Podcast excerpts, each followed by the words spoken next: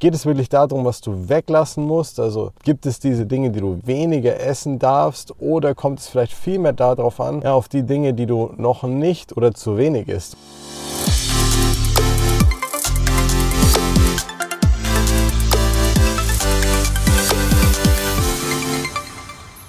So, herzlich willkommen zu einer neuen Folge des Smart Body Upgrades, dem besten Podcast rund ums Thema Fitness, Abnehmen und Gesundheit. Herzlich willkommen, schön, dass du dabei bist. Danke für deine Zeit und für deine Aufmerksamkeit. Dein Coach Marco hier wieder am Start und ich habe dir ein spannendes Thema mitgebracht. Heute geht es um die drei Lebensmittel, die du weglassen musst, um endlich abnehmen zu können. Nein, Spaß beiseite, aber es geht im Prinzip schon um solche Dinge. Du liest sie immer wieder, du siehst sie immer wieder, du googelst abnehmen, du wirst bombardiert mit irgendwelchen billigen Ads, die dir sagen, drei Lebensmittel, die deine Fettverbrennung stoppen. Und du klickst drauf in der Hoffnung, dass du irgendwas darüber erfährst, warum es mit Abnehmen gerade noch nicht so gut klappt. Aber meistens ist die Realität ernüchternd, denn die Tipps, die dort dann mit aufkommen, sind, naja, entweder mm, totaler Humbug und klingen auch danach oder totaler Humbug und klingen nicht danach. Und man weiß ja selber gar nicht mehr, was dann wirklich stimmt und was nicht. Deswegen dreht sich in dieser Folge ja, um das Thema Geht es wirklich darum, was du weglassen musst? Also gibt es diese Dinge, die du weniger essen darfst? Oder kommt es vielleicht viel mehr darauf an, ja, auf die Dinge, die du noch nicht oder zu wenig isst? Und das ist eine spannende Perspektive. Ich werde dir drei Beispiele mitgeben in dieser Folge, warum es vielleicht vermeintlich doch mehr auf die Dinge ankommt, die du gerade noch nicht zu dir nimmst und weniger auf die Dinge, die du vielleicht gerne isst, die vermeintlich mehr Kalorien haben ähm, und wo dir irgendwelche Internetlisten sagen wollen, was äh, schlecht ist und was deine Fettverbrennung stoppt. Also, wir starten rein. Ich werfe die Theorie in den Raum. Es ist wichtiger, dass du Dinge isst, die du gerade wahrscheinlich noch nicht isst, als Dinge wegzulassen, die du sehr gerne verzehrst. Ähm, wenn du jetzt gerade von der Fraktion bist, dass du sagst, ich esse ja schon sehr gesund, das kann gar nicht stimmen, ich esse nur noch gesund und Gemüse und Proteinquellen und, und, und äh, Bio und was redet er da, dann pass trotzdem gut auf in der Folge, denn es ist für dich äh, wahrscheinlich noch relevanter auf der anderen Seite. So, was sagen dir solche Listen normalerweise, was du weglassen sollst? In der Regel Lebensmittel, die mehr Kalorien haben.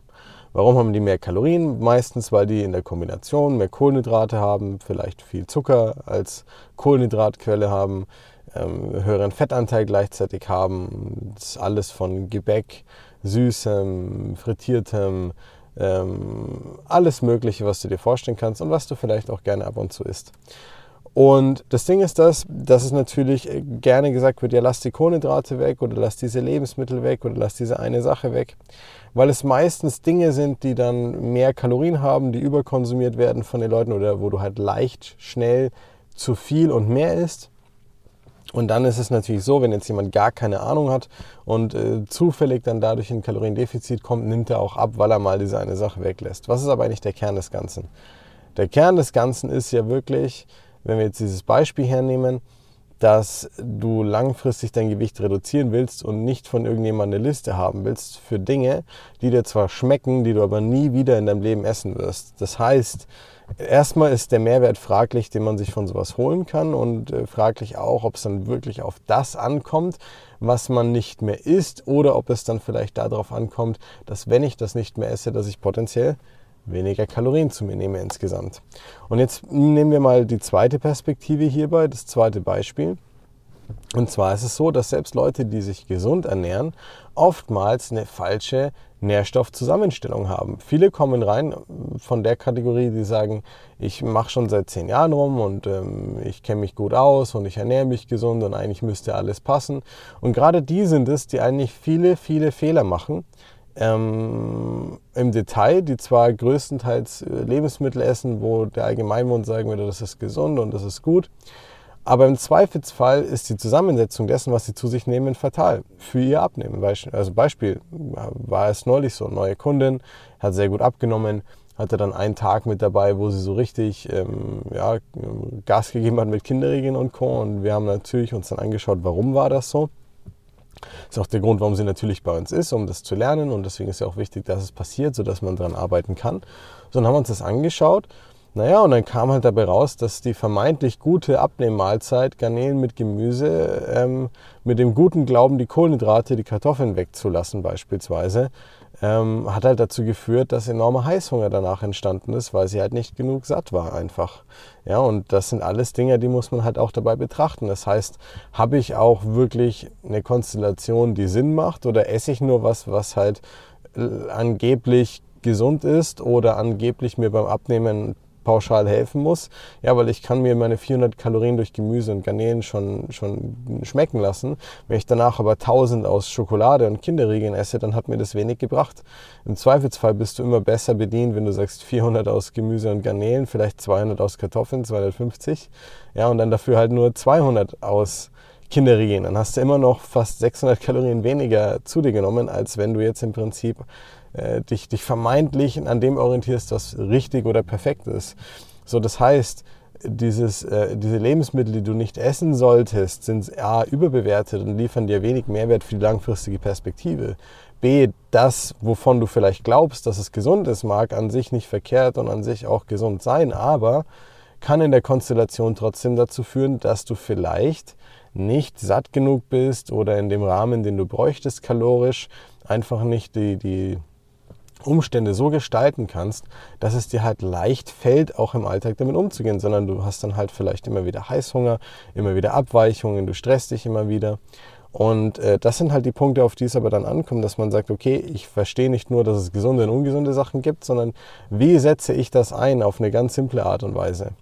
Und der dritte Punkt ist einfach der, den du betrachten musst. Jetzt haben wir gesagt, es ist mehr das, was du nicht isst und weniger das, was du isst. Und so ist es auch. Keiner unserer Kunden muss irgendetwas per se ausschließen aus seiner Ernährung. Weder Alkohol noch Süßes, noch Essen gehen, noch besondere Speisen, gar nicht. Außer es ist halt wirklich gesundheitlich fatal und absolut schlimm, äh, schlimme Unverträglichkeit, sehr, sehr schlecht für den Organismus und merken die Leute stark am Energielevel, dann muss es natürlich raus. Aber im Zweifelsfall gibt es da sehr, sehr wenige Beispiele, in denen das wirklich so ist und mit allen Sachen so ist, die man gerne dann, dann zu sich nimmt. Und das ist doch der springende Punkt. Wenn keiner das pauschal weglassen muss, sondern theoretisch alle das auch konsumieren können bei uns, dann geht es doch vielmehr darum, dass ich drumherum ein Setup schaffe, mit dem ich ähm, satt bin und trotzdem den kalorischen Rahmen einhalten kann, ohne dass ich im Endeffekt mich dann so stressen muss, ob ich jetzt mal hier eine Pizza essen darf oder ob ich mal einen Wein trinken darf oder ob ich mal ein Dessert haben darf.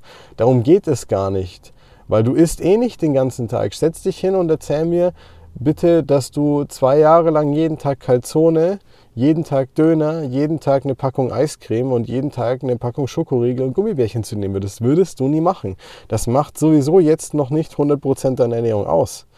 Also eine gute Balance reinzubekommen und die Dinge dann zu integrieren, ist immer sinnvoller. Und deswegen geht es vielmehr um die Dinge, die du noch nicht isst, von denen du glaubst, dass du sie ausschließlich essen müsstest, um abnehmen zu können und es vielleicht deswegen sogar gar nicht machst, sondern es geht wirklich darum, diese in so einem Maß mit einzubauen, dass du eine schöne Balance hast, dass dir weder die besonderen Dinge fehlen, noch du das Gefühl hast, du ernährst dich nur Scheiße auf gut Deutsch. Und das ist eigentlich der Clou dabei. Deswegen achte mal auf die Sachen, die du vermeintlich in einer Diät, was es bei uns nicht ist, einbauen würdest und überleg dir doch mal, wie du sie zumindest für einen gewissen Anteil in deinen Tag mit reinbekommst. Auf eine Art und Weise, wie sie dir schmecken, wie es äh, zeitlich passt. Ja, und den Rest kannst du ja trotzdem an Sachen ausrichten, die du so auch gerne isst, aber verändere das Verhältnis. Du wirst eine bessere Sättigung haben, insgesamt weniger Kalorien zu dir nehmen, deutlich fitter sein, leichter abnehmen und das Ganze funktioniert, naja, fast wie von selbst. Ich hoffe, Du konntest aus dieser kurzen Impulsfolge einiges mitnehmen und ich freue mich darüber, wenn du uns folgst, wenn du einen Kommentar hinterlässt, vielleicht auch mit dem Input, der dir wichtig wäre, wo wir mit reinschauen können. Ansonsten lass uns ein Like da, wie gesagt. Ich freue mich auf dich beim nächsten Mal. Danke für deine Zeit. Bis dann, dein Coach Marco.